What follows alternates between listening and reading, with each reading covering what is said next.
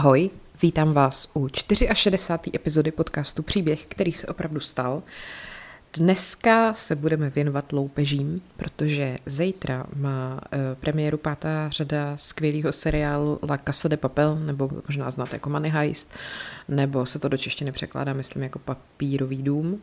A pokud ten seriál neznáte, tak vám strašně závidím, že se ho teprve pustíte a máte to celý před sebou. Uh, No a Money Heist nebo La Casa de Papel je teda o e, velký, začíná velkou e, loupeží v madridské tiskárně peněz. A tak mě napadlo, že bych ty loupeže mohla zpracovat do podcastu, konec konců si o to i někdo psal a je to dobrý téma a je to fakt až jako filmový ty příběhy, člověk jako nevěří tomu, že se to doopravdy stalo. Je to jak z Dennyho parťáku nebo tak, nebo jak z toho seriálu opravdu. E, vybrala jsem tři, který mi přijdou zajímavý, samozřejmě jich milion, možná v tom ještě budu pokračovat eh, v bonusu. A rovnou začneme. Eh, jako první jsem se vybrala loupež na Baker Street, která je jednou vlastně z nejznámějších a nejnákladnějších bankovní loupeží, bankovních loupeží v historii Velké Británie. Eh, v podstatě bez jediného poplachu a bez použití jakýchkoliv zbraní ten tým těch lupičů proved vlastně docela ohromující loupež a odnesli si téměř 3 miliony liber, Dneska už by to bylo tak 30 milionů, jo, přepočtu, protože se to stalo v roce 71. Eh, ten jejich chlup zahrnoval hotovost, šperky a možná, možná i takový jedno tajemství přímo od britské královské rodiny. Ha, k tomu se dostanu na konci. Takže, když to vezmeme od začátku, v roce 1970 vymyslel Anthony, neboli Tony Gavin, což byl 38-letý fotograf žijící v severním Londýně, takový plán – Přišel s nápadem na zločin, který si tehdy těžko teda někdo dokázal vůbec představit. A ten jeho nápad se teda uskutečnil až o rok později, bylo to 11. září 1971 a byla to teda tato loupež na Baker Street.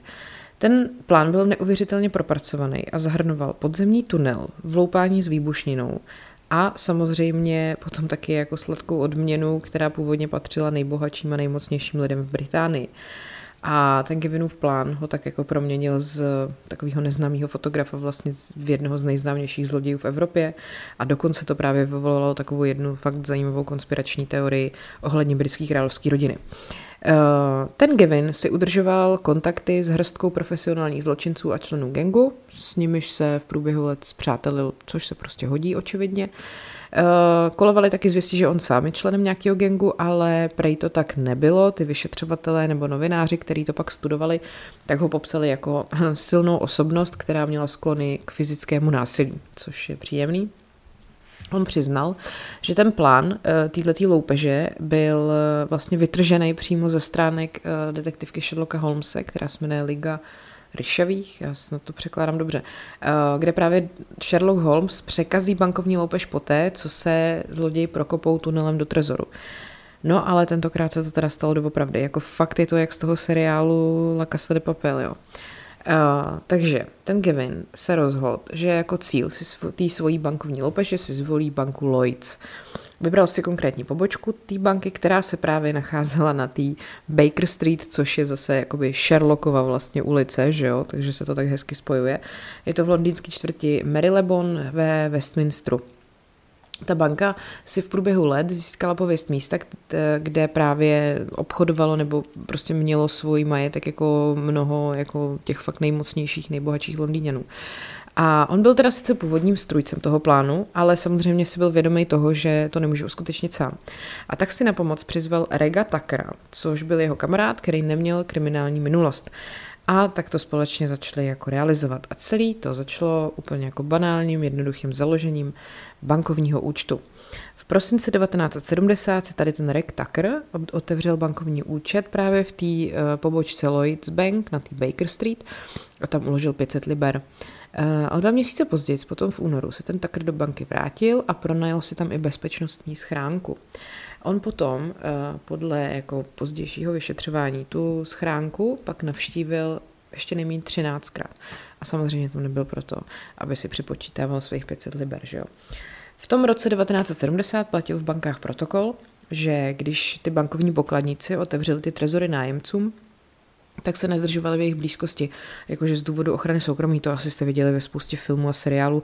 E, možná myslím, že v těch daných parťácích to bylo takový to právě, že vás tam jako dovedou a pak vás tam nechají, ať si tam prostě plavete ve svém zlatě a pak vy zase, vlastně to bylo i v Harry Potterovi, že jo, Gringotovi, prostě vás pustí do vašeho trezoru a nechají vás bejt, i když teda možná u Gringotu vás nenechali bejt. No, e, každopádně, když ty bankovní trezory byly jakoby prázdný, on tam byl sám a byl odkázaný sám na sebe, tak začal provádět další fázi prostě tyhle operace. Uh, no a on teda uh, vlastně tím, jak, jak tyhle ty bankovní, uh, tyhle ty lidi z těch bank jako dodržovali ten protokol a dopřáli mu to soukromí, tak mu vlastně nevědomky pomáhali provést loupež prostě přímo jako ve svém baráku. On, když tam byl sám, tak začal celou tu místnost měřit a mapovat a vlastně s každou z těch jeho 13 návštěv se mu podařilo jako schromáždit další a další informace. Uh, on si vlastně nakreslil takový mapy v určitém měřítku, dokázal vlastně nakreslit dokonalý plán té místnosti pomocí jenom toho, že e, jako rozpažil ruce a ještě měl v ruce deštník a tím to jakoby měřil. No a ty referenční body byly taky třeba dlaždice na podlaze a každá dlaždice měřila v průměru 9 palců, takže on změřil i každou zásuvku, každý stůl a každou věc uvnitř té místnosti a prostě si takhle vypracoval takovou mapičku, no a pak byl teda čas přivést jakoby na palubu další lidi. Uh, ty další byly uh, zaměst, ten prodejce ojetých aut, ten se jmenoval Thomas Stevens a ten měl na starosti jako získávání jako vercajku, že jo? Prostě všeho, co budou potřebovat při té loupeži, což bylo všechno od 100 tunového zvedáku až po takovou tu věc, která se používá k tavení kovu. Já nevím, jak se to řekne přesně. Tavička. No dobrý, jdeme dál. Uh, pak teda tam údajně k tomu přizvali i další lidi, minimálně tam musel být jeden expert na výbušniny, odborník na alarmy a dva další, který nikdy už nebyli identifikovaný. A pak tam byl taky Benjamin Wolf, což byl majitel obchodu, který byl poblíž na té Baker Street a tam měl právě i kontakty na, na gang.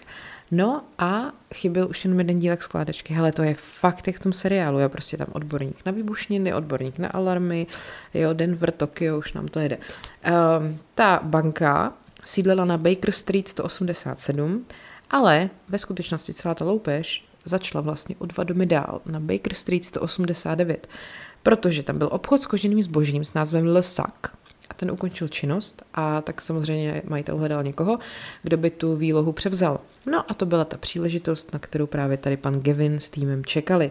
Ten Benjamin Wolf, který právě už sám byl majitelem obchodu, po té nabídce skočil a pronajal si tu budovu za téměř 13, nebo takhle za 10 tisíc liben, což je prostě strašně moc, 13 tisíc dolarů. A co získal vlastně takhle díky tomu celou tu budovu, včetně suterénu, který se normálně používal jako skladiště, ale teď ho přece samozřejmě využijou k něčemu úplně jinému. A takže oni čekali na to ideální místo eh, vlastně celý měsíce a vyhledávali právě nabídky různých podniků v blízkosti té Lloyds Bank. No a tady to byl prostě barák jenom o dva vedle, že jo. Takže když ho konečně měli, tak mohli začít. No, jeden z těch členů té skupiny navíc měl úzký spojení se zaměstnancem, který pracoval s tím bezpečnostním systémem té Lloyds Bank. A díky tomuhle kontaktu se jim podařilo zjistit, jak eh, vlastně, že se dělo, že nedaleko probíhající stavební práce občas způsobily v bance falešný poplach. Takže to znamenalo, že třeba ten alarm v tom patře, kde byl trezor, byl vypnutý, jo, což prostě jim teda neuvěřitelně nahrálo do karet a tak se mohl rozběhnout ten jejich plán.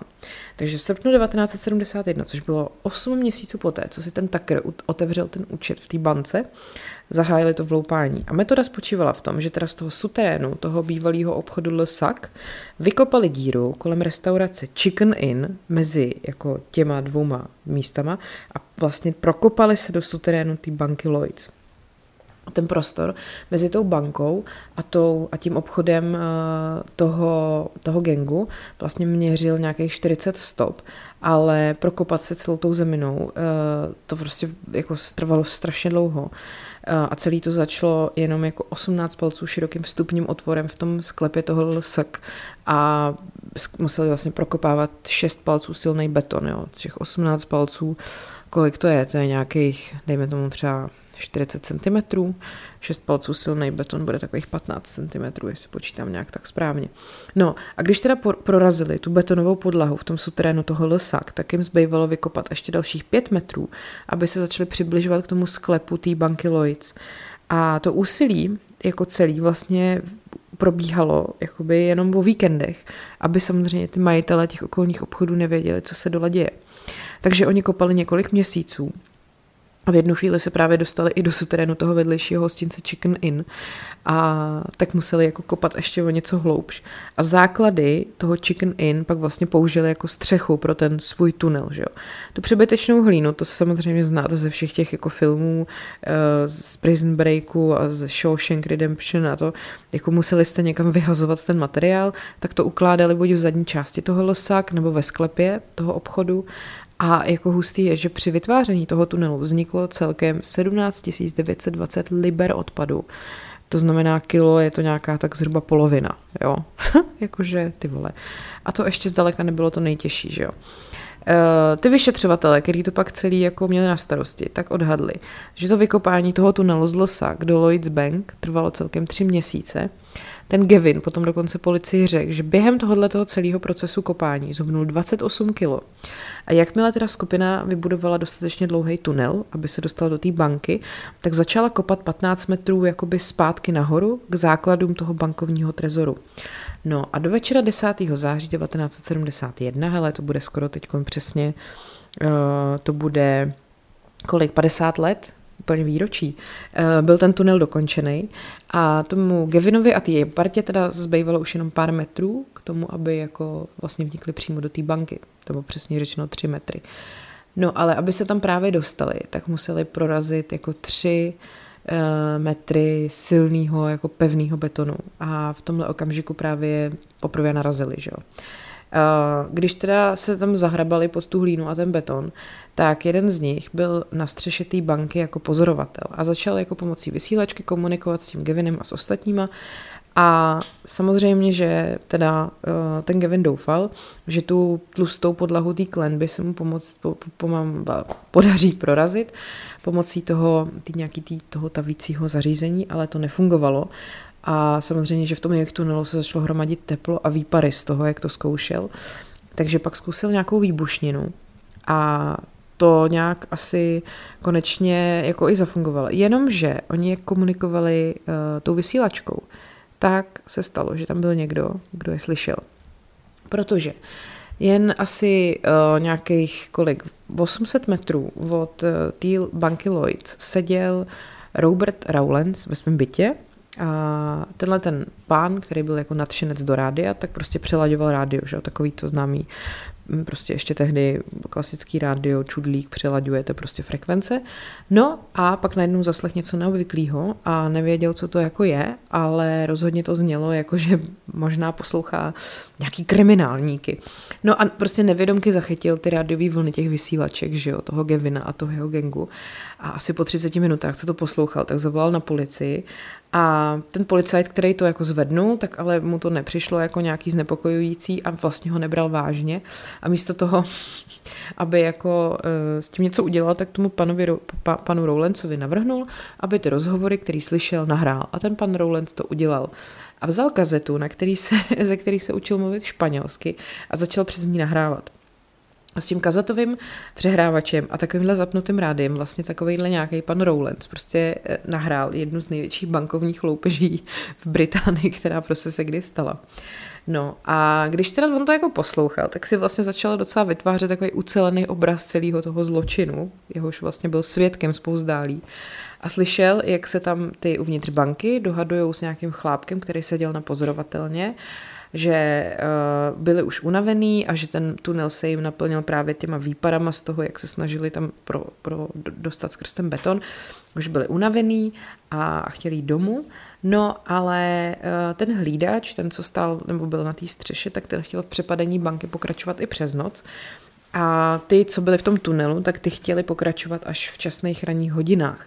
Jestli přijde ochranka ucítí výpary, všichni utečeme a nikdo z nás nic nemá, řekl jeden z nich. Uh, takže z tohohle rozhovoru tomu panu Rowlandsovi bylo jasný, že poslouchá probíhající bankovní loupež a zavolal na Scotland Yard a tam ty policajti teda konečně zkontrolovali 750 bank v okruhu 10 mil od Rowlandsova domu a pak zamířili teda do té Lloyds Bank na té Baker Street. Uh, No a v neděli brzy ráno se ten Gavin a zbytek skupiny vrátili tunelem zpátky do trezoru a netušili, že na druhé na druhý straně těch dveří toho trezoru už na ně čeká ta policie, že jo? Protože oni sami prostě na to jako nepřišli.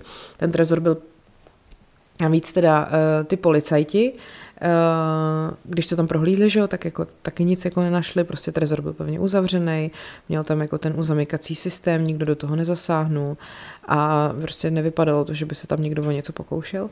No jenom, že ty lupiči na druhé straně dveří trezoru už se pustili do práce a jednu po druhý vypáčili bezpečnostní schránky a vyhazovali prázdné kazety, které tam byly a nechávali rozházený po podlaze té banky. A vlastně se jim podařilo vyloupit, eh, vloupat téměř, do téměř 270 těchto vkladních schránek, než uh, vlastně jakoby byli spokojení se svým lupem a dostali se jako pryč. No a druhý den ráno v pondělí, že zaměstnanci banky prostě zjistili, tada, eh, že mají prostě vykradený, vykradený celý trezor. Ten manažer té banky Lloyds byl vlastně ten první, který jako to tam objevil vlastně o tom, že ta loupež je fakt rozsáhla, svědčily už první náznaky, že na podlaze právě ležely stohy těch bezpečnostních schránek a odhadovalo se, že loupeči si odnesli celkem až třeba 1,5 milionu liber v hotovosti. No a z té banky uh, pak ještě odcizili dalších 1,5 milionu liber v cenostech, ale nikdy jako nebylo oznámený, co přesně bylo jako ukradený, že jo, samozřejmě, protože uh, spousta vlivných klientů, kteří si tam jako ukládali věci, tak to prostě nechtěli říct kvůli nějaký míře utajení. A uh, akorát jediný co, tak našli nějaký záhadný vzkaz zanechaný na zdi a ta policie teda pak se sice snažila uh, jako vypátrat, co všechno bylo ukradený, ale nějak to nikdy vlastně úplně nebylo nikde jako vydaný, sepsaný a tak. Eh, no a ta, ten vzkaz na té zdi toho bankovního trezoru, ten zněl, uvidíme, jak to Sherlock Holmes vyřeší. Jo, což mi přijde úplně výborný, prostě jako v bance v Baker Street tohle napsat. Každopádně ta loupež prostě byla něco jako neuvěřitelného a ta policie samozřejmě věděla, že ten případ vzbudí obrovskou pozornost a samozřejmě, že když se toho pak chopily média, tak začaly kolovat neuvěřitelné teorie, právě které se dotýkaly i královské rodiny. K tomu se ještě dostanu. 13. září teda o této loupeži začalo informovat rádio a zpráva se rychle jako chytla. A o loupeži na Baker Street, eh, v který se říkalo loupež vysílaček, eh, byly prostě zprávy úplně jako všude a o čtyři dny později pak veškerých zpravodajství náhle ustalo. Eh, britská vláda bez většího vysvětlení vydala takzvaný opatření D, v němž vlastně, nebo no, jo, v kterém jakoby požádala všechny spravodajské stanice, aby ukončili to spravodajství o té loupeži, že se obává kvůli jako národní bezpečnosti, ale lidi, kteří tohleto sledovali jako z druhé strany ze zákulisí, se domnívali tehdy, že ty důvody byly mnohem zlověstnější. Jo. Uh, jak to pokračovalo? A že teda tady tohleto D-notice, uh, jako podle britské vlády to mělo celý udržet vlastně mimo jako pozornost médií, tak samozřejmě to způsobilo právě opak. Lidi začali přicházet s vlastníma konspiračníma teoriemi, které tohle celý jako obklopovali a že ten zásah té britské vlády prostě byl důkaz, že do té loupeže možná byla zapletená sama vláda a ty spekulace se prostě rychle stočily nejen k vládě, ale i k královské rodině a soustředili se na princeznu Margaret, sestru královny Alžběty. No tak jako už z mých podcastů prostě ze dřív víte, že princezna Margaret byla, řekněme, taková eh, divočejší, kontroverzní a eh, byla takový pravidelný jako předmět zájmu těch bulvárních novinářů. Už byla po svatbě s tím fotografem Antonym Armstrongem Jonesem a proslýchalo se o ní, že měla nějaký mimo manželský aféry. Uh, některý potom proka- byli prokázaný třeba milostnýma vzkazama, jo. Uh, jakože opravdu něco prostě proběhlo, pak tam byly jiný, o kterých se spekulovalo a ty se nikdy neprokázaly, jako třeba, že měla něco s Mickem Jaggerem, to prostě je taková fáma, nikdy neověřená. No, ale uh, velkou pozornost způsobilo tehdy, když ona často uh, jezdila na karibský ostrov Mastik a uh, nějakým způsobem to totiž souvisí s tou bankovní loupeží, jo. Protože ona, prej, na, tý, na tom mastik, uh, jako byla s přáteli a měli tam sebou fotoaparáty. A po letech od bankovní loupeže se jedna z těch fotografií z tohoto ostrova objevila a prokázala, že princezna tam měla aféru s nějakým o 17 let mladším krajinářem. A kolovaly taky zvěsti, že některé senzačnější fotografie právě z tohohle toho jejího tajného života unikly na veřejnost.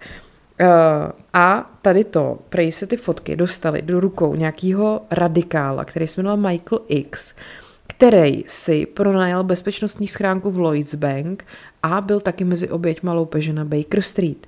Takže podle teorie v tom trezoru, mimo jiné, krom všech těch ukradených jako šperků a ceností, byly právě i tyhle ty fotky Michaela X, princezny Margaret, která prostě tam na těch fotkách dělá nevím co, nevím co. No a že teda jako, eh, to znamená, že prostě britská královská rodina do tohohle zasáhla, aby se ty fotky postupně jako nějakým způsobem dostaly na veřejnost, nebo aby se vůbec nevědělo, že tam nějaký takovýhle fotky byly. No, e, nicméně teda policii se podařilo potom e, ten případ té loupeže docela snadno rozlousknout. Našli samozřejmě tunel, vystupovali ho až k obchodu Lesak a vlastně díky jedné začátečnické chybě, eh, která prostě mi přijde úplně absurdní vzhledem k tomu všemu ostatnímu. Tu policii, jako ta policie na to rychle přišla, no protože tenhle ten, ten, ten Wolf, který si pronajímal, ten lesák, tak to udělal pod svým jménem, ne? Takže prostě nebylo vůbec problém ho vypátrat a pak i ty další samozřejmě postupně dopadly, předvedly je k výslechu. Ta zpráva o tom zatčení se rychle rozšířila, ale ta policie vlastně jako spíš tím letím dodala další potravu pro ty konspirační teoretiky. Eh, všichni ty čtyři zadržený muži měli jako vazby na členy gengů, ale nikdo vlastně z nich neměl kriminální minulost. Takže bylo jako fascinující, že takovýmhle nováčkům se podařila tak rozsáhlá loupež. No a zajímavý taky mi přijde, že když ten pan Rowlands tehdy uh, slyšel tu vysílačku, tak policie prověřila 750 bank v okruhu 10 mil, když prostě uh, vysílačka nebo rádio dokázalo zachytit jako vysílání vysílačky v okruhu asi tak jedný míle, zvlášť v té době, že jo.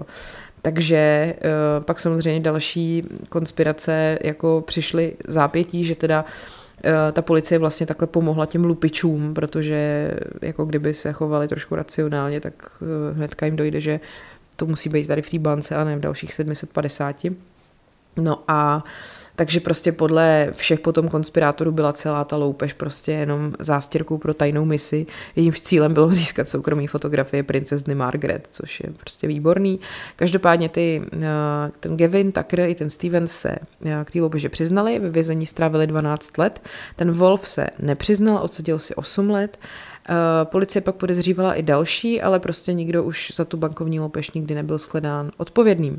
Mm, no, oni se nikdy k té loupeži ty zatčený nevyjádřili na jakýmkoliv záznamu, takže prostě k tomu jako my nemáme nějaký jako hmatatelný takový jakoby důkaz a policie nikdy nezískala jako zpátky všechno, co, v tý, co tu noc odcizili a uh, potom v roce 2008 britský bulvární časopis uvedl, že mluvil s jedním z členů toho Gavinova gengu, který řekl, když jsme se dostali ven, uvědomili jsme si, že máme mnohem víc, než jsme chtěli. Uh, co to asi naznačovalo, že by měly fotky princezny Margaret. No, každopádně do dneška se nějaký, žádný takovýhle fotky neobjevily, takže takhle skončila prostě loupež obrovská na Baker Street a taky první příběh, který se opravdu stal.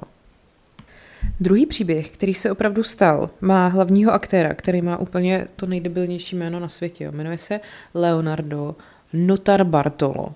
Jo, teď jsem to řekla dobře, uvidíme, kolikrát to spletu. Každopádně je to hlavní aktér uh, loupeže, který se říká uh, Great Antwerp Heist, jakože velká, uh, velká loupež v Antwerpách, protože se to odehrálo vlastně v Antwerpském diamantovém centru, prosím vás, jo. Uh, tady ten Leonardo Notar Bartolo je vůdce nechválně proslulého zločineckého gengu, který se říká uh, Turínská škola a je to v podstatě taková jedna z nejodvážnějších loupeží všech dob.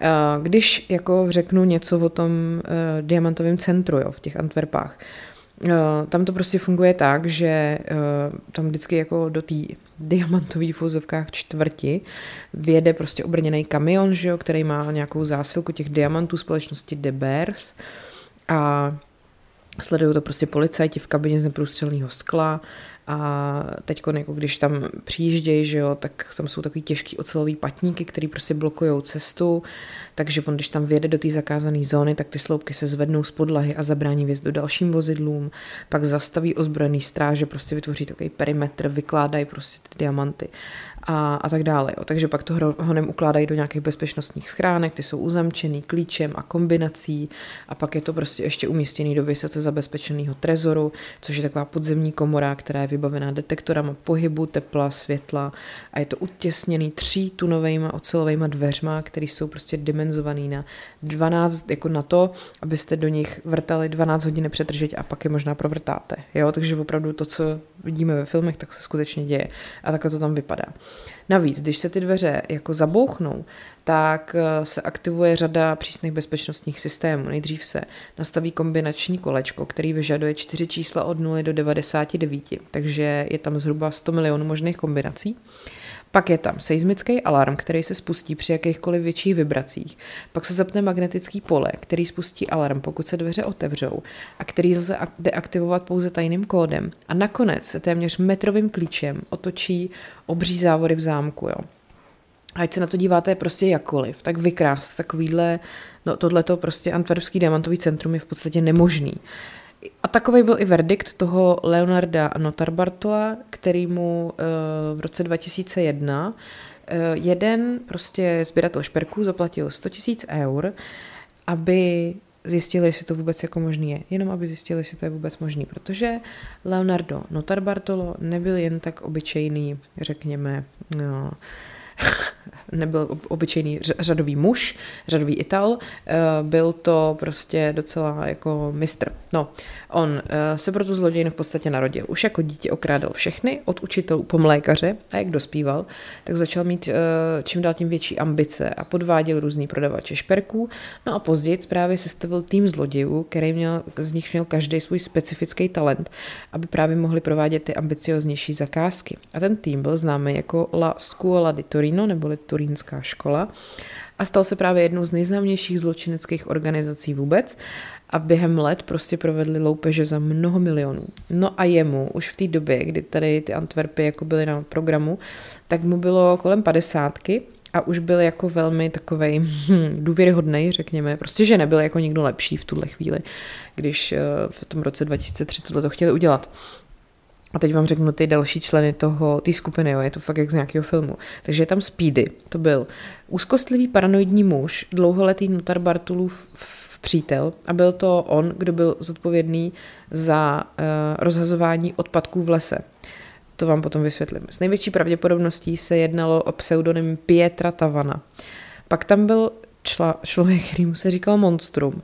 To byl vysoký svalnatý muž, zřejmě odborník na zámečnictví, byl to elektrikář taky a mechanik a řidič a byl velmi silný, pravděpodobně Ferdinando Finotto. Uh, pak tam byl Genius, což byl specialista na poplašní systémy. Uh, a byla to z největší pravděpodobností přezdívka nějakého Simona, což byl taky, což byl teda odborník na elektroniku a bylo o něm známý, že je prostě spojovaný už s nějakou předchozí sérií loupeží. Uh, Eh, a pak tam byl král klíčů, což byl starší muž, označovaný jako jeden z nejlepších padělatelů klíčů na světě. A jeho pravá identita prostě není známa a zůstává jediným členem té party, který unikl vlastně zadržení tou policií. Bylo to tak, že ten Leonardo Notar Bartolo si v tom antwerpském světovém diamantovém centru pronajal takovou malinkou uh, jako, no, prostě místnostku, prostě jako, že jo, máte tam ne jako schránky, ale vyloženě i jakože takový větší, no prostě místnosti, za přibližně 700 dolarů měsíčně. Uh, tohleto, jakože se takovýhle způsob jako té loupeže dělá, nebo že prostě takhle ta loupež začne, je technika. Jejímž průkopníkem byl pan, pan Stan, neboli Vojislav Stanimirovič, což je taková, byl taková kriminální autorita z New Yorku. Uh, Uh, poprvé se mu právě už něco podobného podařilo v New Yorkském diamantovém centru, uh, několik let před touhle loupeží. A to zahrnovalo to, že právě vy si jako vlastně vytvoříte přístup do této bezpečnostní schránky, která je umístěná jako v trezoru pod tou budovou. Tím pádem dostanete nějakou identifikační kartu nájemce, která vám umožňuje 24-hodinový přístup do budovy. No a ten notar Bartolo se tam vydával za italského obchodníka s diamantama, aby získal důvěryhodnost a ta loupež eh, jako připravit tu loupež mu trvalo 18 měsíců. Použili řadu jakoby důmyslných metod k překonání těch bezpečnostních systémů a zanechali vyšetřovatele úplně zmatený, protože nechápali, jak se jim podařilo úspěšně dostat dovnitř, aniž by spustili bezpečnostní systémy. Oni samozřejmě podrobně to diamantový centrum sledovali pomocí uh, různých jako kamer skrytých, pořizovali tajné snímky toho centra i toho trezoru.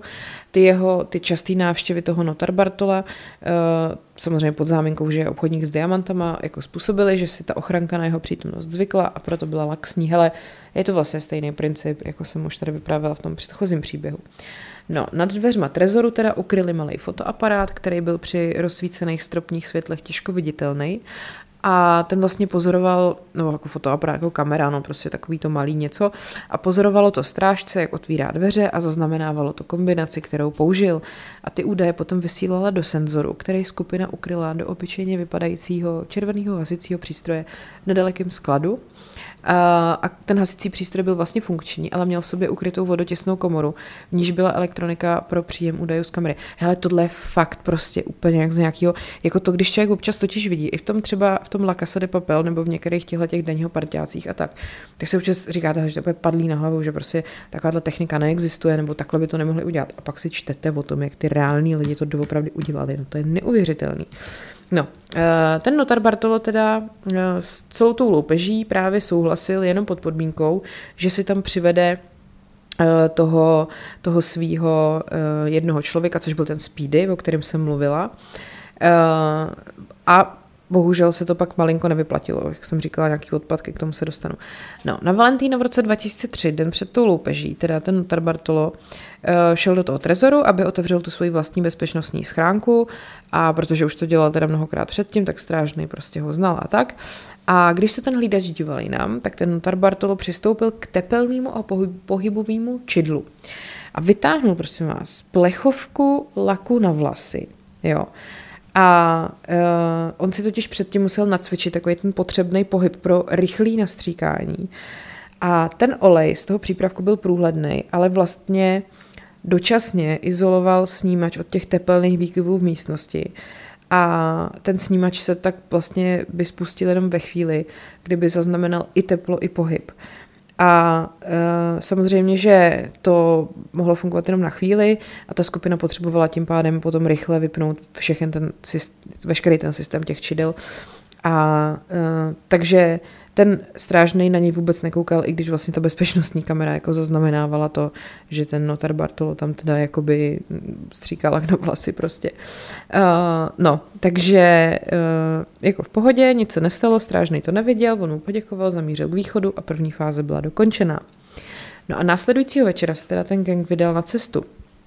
Eh, ten notar Bartol teda odvezl tým do té kancelářské budovy v zadní části toho diamantového centra, kde ten Speedy plus eh, tři další muži od toho klenotníka, který si tohle celý objednal, vyskočili a ten notar Bartol zůstal v autě, aby hlídal a poslouchal samozřejmě policejní skener a byl připraven odjet, jakmile ta skupina skončí.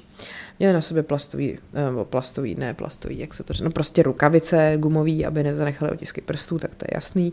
Aby se vyhnuli velkému počtu bezpečnostních kamer v okolí banky, tak král klíčů vypáčil zámek opuštěný kancelářský budovy, která právě sousedila s tím diamantovým centrem a sdílela s ním takovou soukromou zahradu a ta nebyla pod dohledem kamer. No a ta zahrada umožňovala přístup na malý balkon toho diamantového centra, na který se ta skupina dostala po žebříku. Tu terasu monitoroval infračervený senzor, ale Genius s velkým G použil takový velký po domácku vyrobený uh, štít jako z toho, z, podle mě, já nevím, jestli jsem to dobře přeložila, uh, jestli to byl jako polystyren, nevím, prostě, že to skrylo tu tepelnou stopu a když se k tomu senzoru blížil, tak ho vlastně umístil před sebe ten štít a tak ten senzor ho nedetek- nedetekoval, asi nebyl polystyren, tak možná polyester. Hele, já nevím, to je jedno, prostě nějaký materiál. A potom teda vypnul alarm na oknech toho balkonu. No a bezpečnostní kamery v předsíně zakryly černýma igelitovými pytlema, aby teda si skupina mohla rozsvítit jako světla. Ty dveře trezoru měly na sebe magnetický zámek a ten se skládal ze dvou desek. Při odjíždění by spustili jakoby magnetický pole, a to pole by se při otevření dveří přerušilo a to by spustilo alarm. No ale ten genius to překonal pomocí takový na zakázku vyrobený hliníkový desky, na kterou z jedné strany připevnil silnou oboustranou pásku a potom ji přilepil uh, vlastně jakoby na dva šrouby. A uh, vlastně oni byli sice jakoby uvolněný, z, uh, jakože ty šrouby odšrouboval, takže oni byli jako uvolněný, ale byli furt vedle sebe a vytvářeli magnetický pole. Takže to přilepil celý k stěně nějaký tý předsíně, Uh, kde, no prostě, hele, já vám to asi nevysvětlím, jako, ale chápete, prostě je to hrozně jako vymakaný. Uh, král klíčů potom použil videozáznam, úspěšně vytvořil uh, duplikát uh, jako metr dlouhého klíče od trezoru, jo, jen tak prostě podle videozáznamu, dobrý je. A běž, během té loupeže věděl, že strážci často navštěvují technickou místnost těsně před otevřením dveří a tak ho zajímalo, co tam je. A uvnitř otevřené místnosti našel klíč od trezoru a tak se rozhodl, že ukradne ten originální, protože vlastně si tomu, jako díky tomu ty výrobci toho trezoru uh, neuvědomí, že ten klíč lze duplikovat, a že vlastně, uh, kdyby jako notar Bartolo ho potom jako neprozradil, tak ta policie, policie by vůbec nenapadlo, že ten duplikát byl vytvořený. No, oni teda potom zhasli ty světla v tom jakoby předsálí, aby, aby ne, nespustili nějaký ty světelný čidla v tom trezoru. No a když potom teda král klíčů odemkl zámek vnitřní brány, tak Mon, Monstrum, ten pan Monstrum, který prostě Eh, tam byl s nima, že jo, tak přesunul, eh, se přesunul prostřed místnosti. Eh, jo, já jsem úplně na začátku zapomněla říct, oni prosím vás měli vyrobenou repliku toho trezoru, ve kterým si nějakým způsobem, ve který si nacvičovali, jak se v něm pohybovat, aby se vyhnuli takovým těm všem elektrickým těm nesmyslům, co tam jako jsou, jo, že i tohle se doopravdy jako děje. Tak tady ten pan Monstrum odsunul panel a našel příchozí a odchozí dráty bezpečnostního systému a podél těch drátů vystřelil nějaký elektrický impuls a uh, pak vlastně, kdyby tam došlo k nějakému přerušení těch senzorů, tak by zase se tam přerušil a spustil se alarm. No takže on opatrně odstranil uh, jakoby plastový povlak toho drátu a k tomu obnaženému měděnému vedení připojil kus nového drátu, čímž změnil trasu obvodu a zajistil, že se prostě jako nepřeruší ty vole. No a ty tepelné čidla teda byly uh, zaslepený, uh, jo, tak byl to polystyren, hele, polystyrenovými krabicema a ty světelné čidla páskou a oni pracovali ve tmě, protože právě měli nacvičený to uspořádání toho trezoru. A občas jenom na krátký okamžik blikli, aby mohli třeba tam umístit vrtačku nad schránky těch zámků a tak. Uh, no, takže on potom král klíčů použil ruční vrtačku, aby rozbil zámky na každý z těch bezpečnostních schránek a obsah pak vysypali do pytlů a v půl šestý ráno skončili a odešli, přičemž se vrátili do budovy úřadu, e, to bylo to vedle, že jo, pak prostě do toho notar Bartolova auta naložili tašky, e, auto odjelo pryč a muži tam odešli pěšky. Skupina, prosím vás, byly, byla dopadena poté, co se notar Bartolo a Speedy vydali zlikvidovat důkazy o svých plánech a chtěli to všechno někde spálit, jenomže Speedy ho uh, zachvátila panika a trval na tom, že to nebudou převážet tak daleko nějaký usvědčující důkazy. A tak prostě překecel toho notar Bartola, že se toho zbaví v nedalekém lese. A on jak byl v panice, tak se toho zbavil tak špatně, že místo toho, aby je spálil, tak je poházel někde do křoví a do bláta. Ten notar Bartolo byl zaneprázdněný pálením svých vlastních důkazů a když zjistil, že Speedy to teda tam rozházel jak odpadky, tak pak rozhodl, že by, bylo, že by trvalo moc dlouho to všechno pozbírat. A tak hold prostě odešli s tím, že snad ty odpadky nikdo nenajde. Jenomže ten pozemek patřil místnímu myslivci, ten zavolal policii, když ty odpadky našel, protože si samozřejmě myslel, že to je od nějakých teenagerů. No a část odpadků teda řekl, že tvoří nějaký obálky z Antwerpského diamantového centra a policie zahájila vyšetřování, že jo? takže ty důkazy z odpadků stačily k tomu, aby získali stopu a nakonec se jim teda podařilo toho notar Bartola identifikovat podle záznamu z bezpečnostní kamery z nedalekého obchodu s potravinama kde si koupil sendvič. A mezi těma odpadkama byla i ta účtenka za ten sendvič. Jako oni provedou nejgeniálnější loupež století, prostě nejtechničtější prostě věci ever. A pak prostě udělají takovouhle píčovinu, chápete to? No, uh, oni teda po loupeži ukradli záznam z bezpečnostní kamery, aby jako zakryli svoji totožnost a mm, vlastně dohromady otevřeli násilím 123 ze 160 bezpečnostních schránek a, a vlastně se k ním jako dostali. No, takže takhle, ten tým, jak jsem říkala, eh, byl dohromady pětičlenej a uh, on nakonec, ten notar Bartolo, teda uh, byl shledán, z viny, vin, shledán, vin, shledán vinným z organizování loupeže a je teda, jak jsem říkal, považovaný za vůdce skupiny těch zlodějů nazvaných La Scuola di Torino a v roce 2005 byl odvolacím soudem v Antwerpách odsouzen k deseti letům vězení, ale potom v roce 2009 ho podmínečně propustili a pak v roce 2011 na něj vydali evropský zatýkací, evropský zatykač, protože zjistili, že porušil podmínky toho, porušil podmínky té svojí podmínky. Jedna z podmínek v podmínce byla, že musí očkodnit oběti loupeže, o což se samozřejmě nikdy nepokusil. No a tak v důsledku toho ho znova zatkli v roce 2013 eh, na pařížském letišti, letišti Charles de Gaulle. Mě tady pandička teďka dala hlavu na klín a trošku mi tady jako chrupká. Uh, během mezi přistání na cestě z USA do Turína a musel si odpikat zbytek trestu odnětí svobody až do roku 2017. Um, no a jak jsem teda říkala, tak uh, celý tady to um, vlastně spustil obchodník s diamantama, který si toho notar Bartola uh, jakoby najal a že prej ve skutečnosti ukradli lup v hodnotě 18 milionů eur a že loupež byla součástí nějakého velkého pojistného podvodu, protože vzhledem k tomu, ten, že ten trezor samotný nebyl pojištěný, a protože pojišťovna si uvědomovala nedostatky v tom zabezpečení a nikdy by ho nepojistila, tak eh, že prej jako ale ve skutečnosti šlo o velmi málo peněz z toho pojištění, takže to jako trošku tu jeho verzi spochybňuje.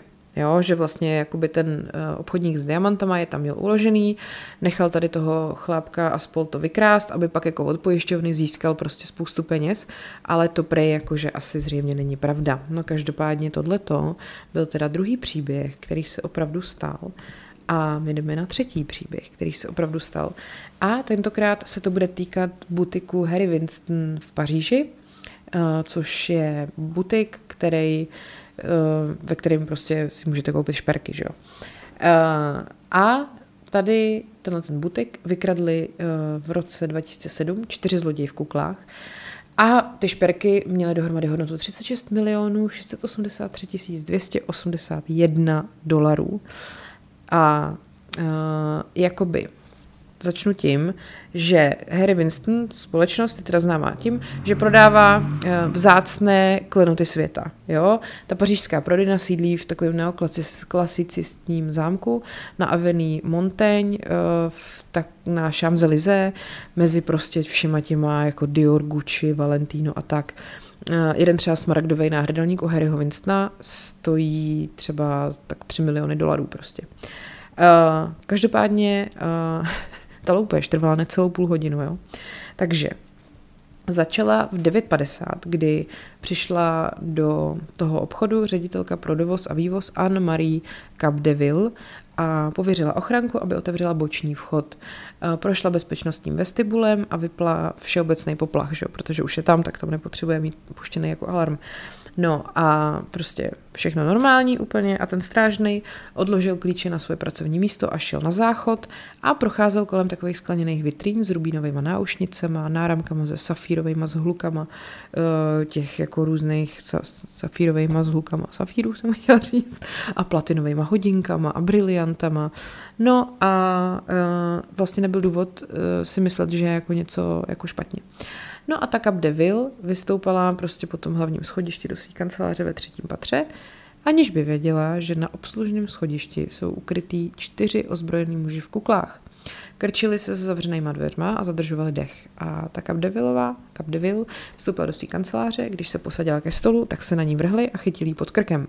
Měli u sebe obušky a pistole, byli převlečený za dělníky z komunálních služeb v uh, nějakých malířských kombinézách a protože to nebylo divný, protože už tam v takovém podobném oblečení několik týdnů nějaký opraváři tu stavbu renovovali, No a když ona teda uh, jí přimáčkli jako k zemi a chtěli po ní uh, vědět, kolik lidí tam celkem je, tak ona řekla, že tam je jenom jeden, tak dva z nich, z těch lupičů se odplížili, aby ho našli a uh, vlastně překvapili toho strážního na tom záchodě, udeřil ho do, do hlavy, takže um, ho sice vyděsili, ale on neupadl do bezvědomí, ale oni chtěli, aby byl vzhůru. Ty další dva. Potom tu Capdeville odnesli uh, do koupelny a tam ji nechali ležet na podlaze tváří k zemi a dali pouta a pak se vrátili na svý stanoviště. A pod jejich dohledem teda uh, vlastně tím pádem se mohli dovnitř dostávat další zaměstnanci, aniž by jako kdokoliv kohokoliv zalarmoval. Takže jako další přišel vedoucí Mathieu Bruche a ten přišel ještě se dvěma hosteskama a když teda uh, zaparkoval, eh, na parkovišti tak prošli vestibulem a když vstoupili dovnitř, tak eh, ty eh, lupiči popadly ty hostesky za vlasy, odvlekli je taky na toaletu, prohledali je a pak, je tam svázali, pak je tam svázali k té Cap Devil. Toho manažera uh, odvedli po schodišti, jako měl pistoli na krku, přikázali mu, aby otevřel trezor a on začal šmátrat po zámku, jenomže byl v panice a nemohl si vzpomenout na kombinaci. Takže uh, oni jako vyhrožovali a on řekl, sežeňte Berenis. No a Marie Berenice Belzak uh, byla prodavačka, která právě dorazila a vlastně ji spoutali spolu s ostatníma, no takže ji rozvázali a odvedli do třetího patra, aby zadala kód k sejfu. Jak to, že prodavačka zná kód k sejfu? No, uh, ale jo, to vlastně asi dává smysl. No a když teda přednášeli ty, přednáš, ne přednášeli, přednášeli šperky z těch vitrín, tak uh, jeden z těch frajerů, z těch zlodějů, nasměroval tu Berenice zpátky dolů a chtěl po ní, aby otevřela další trezor. Eh, a ona eh, si všimla, že má eh, takovou jako hodně velký křivý nos. Na druhou stranu, když je to francouz, mají všichni, ne, francouzi, velký křivý nos. No a řek, řekl jí prej, nebojte se, Bereny, se jsem hodnější než ostatní. Uh, tak a potom ten druhý, nějaký jiný, křičel uh, na tam toho jiného dalšího Faride, už není čas, už není čas a popadly vlastně i ty kamerové záznamy, na ty svázané rukojmí nastříkali slzný plyn a pak se zadním východem od uh, nějakým způsobem od, od nenápadně jako odšourali do pronajatého minivanu uh, Peugeot a kamery je pak natočily, jak unikají po Avenue Montaigne ale žádný z těch 480 kusů šperku, který toho dne prostě sebrali, nikdy nikdo nenašel. Uh, Eh, ty zaměstnanci potom, že jo, se nějak zpamatovávali, policajtům řekli, že kromě jména Farid taky zaslechli, eh, že jednomu z členů gengu říkají Voldemort eh, a že jediná, pak ještě další slova, který si personál zapamatoval, bylo Zarka a Ak, jo, což prostě dobře.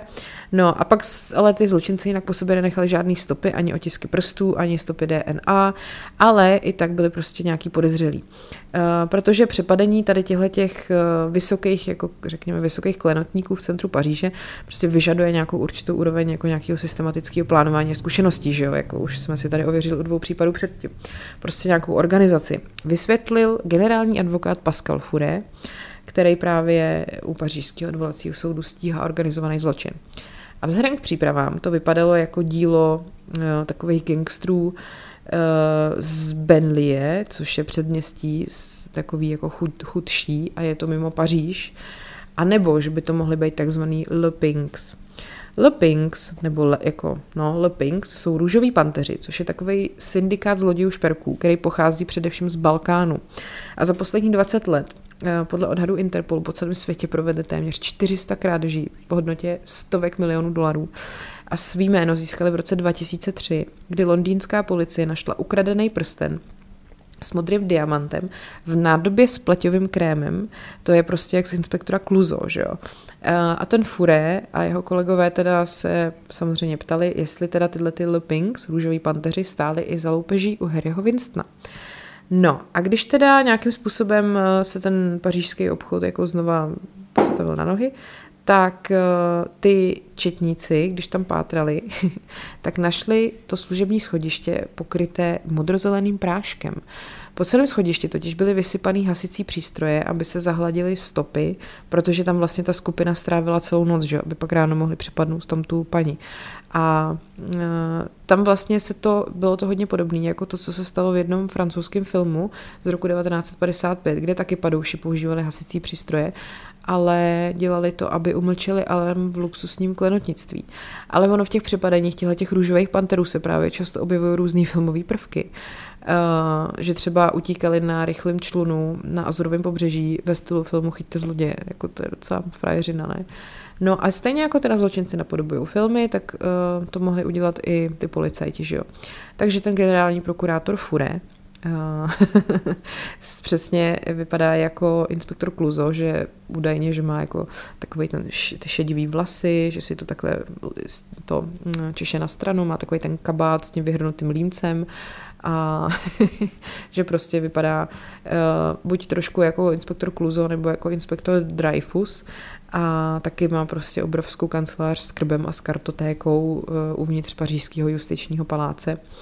No, Každopádně uh, ten uh, Fure prostě se rozhodl, že jako dopadne.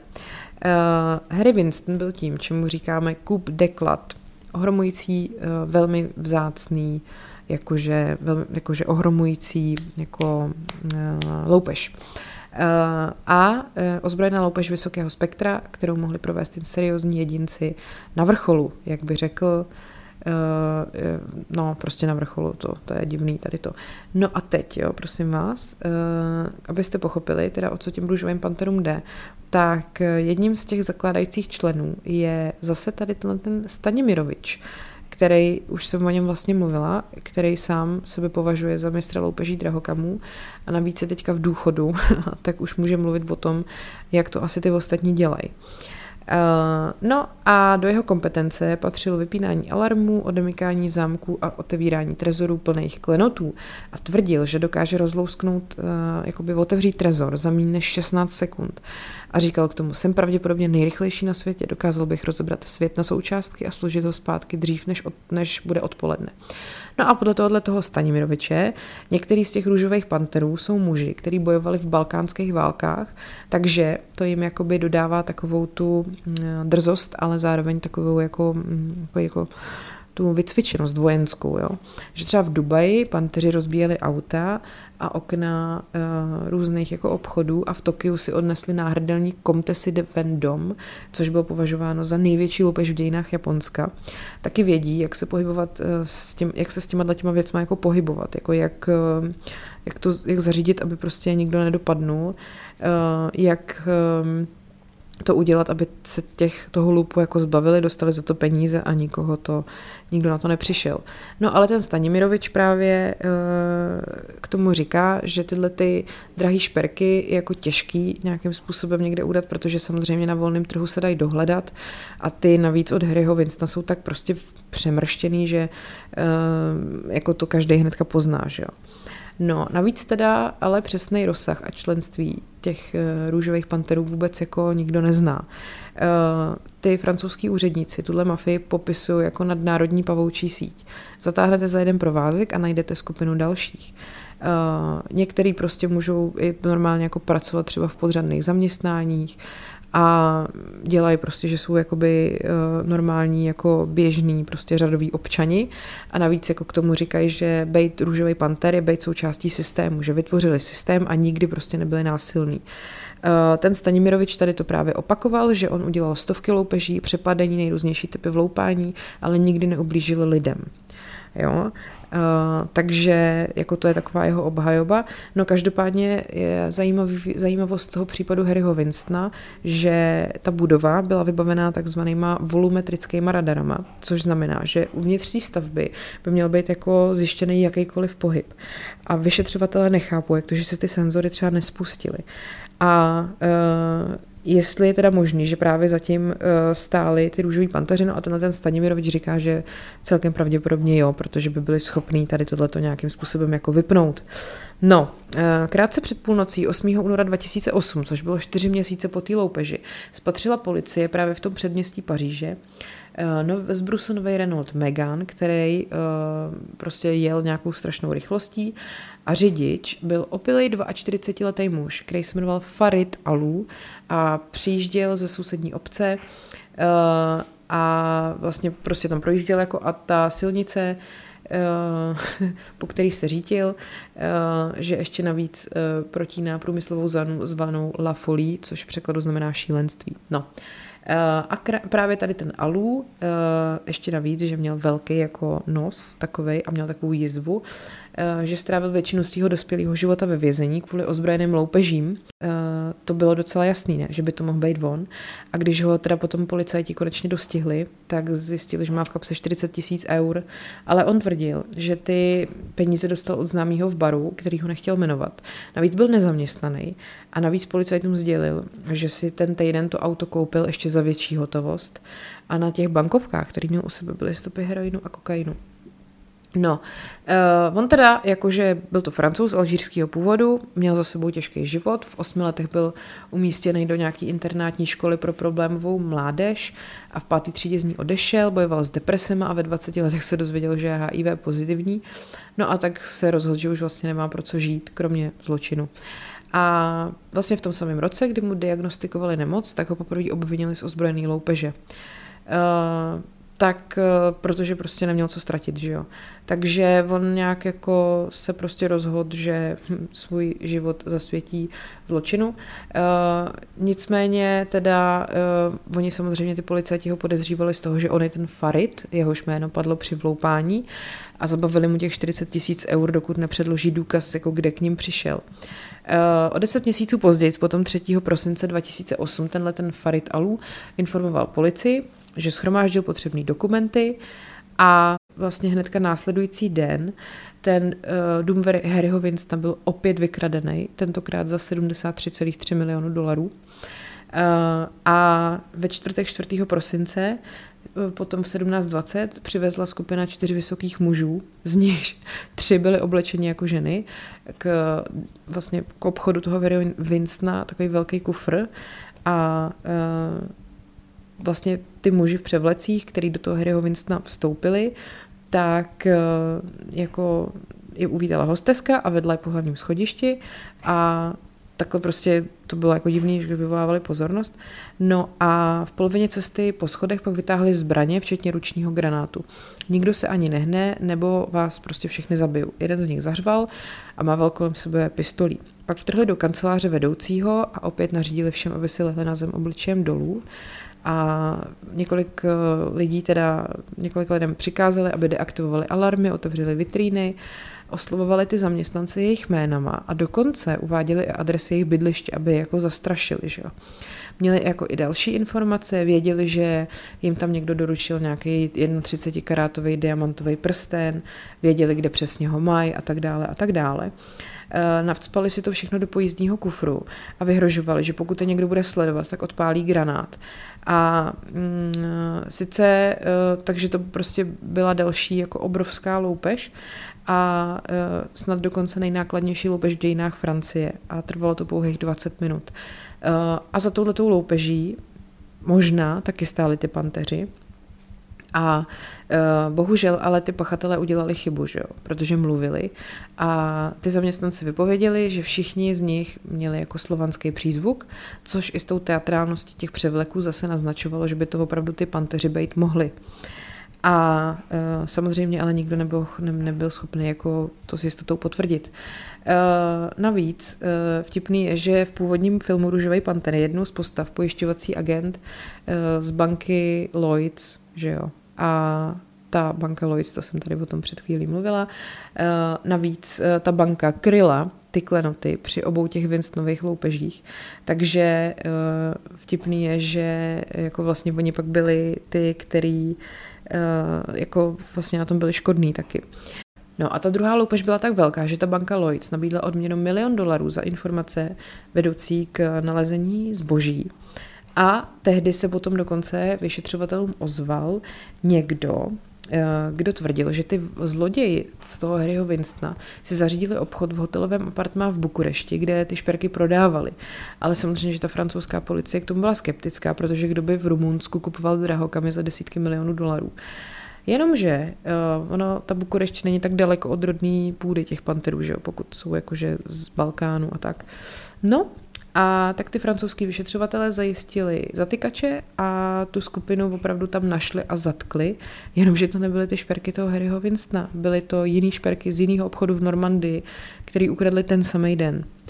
No a ty detektivy to ale neodradilo na, našli potom na jedné kabelce, mm, kterou našli na místě té druhé loupeže, otisky prstů a tentokrát se ani nestratili záznamy z kamerového systému. Takže když si to prohlíželi, ten, ten záznam, tak eh, je zarazilo chování jednoho z pracovníků té ostrahy, protože se eh, během té celé loupeže volně pohyboval a eh, vlastně klidně přitom mohl volat policajty, že jo. A navíc u toho prvního vloupání sice nebyl, ale byl ten, co zamykal ten předchozí večer. Aha, takže on dokonce zrovna nedávno strávil nějaký strašně opulentní víkend na francouzském letovisku Dovil a všechno platil v hotovosti.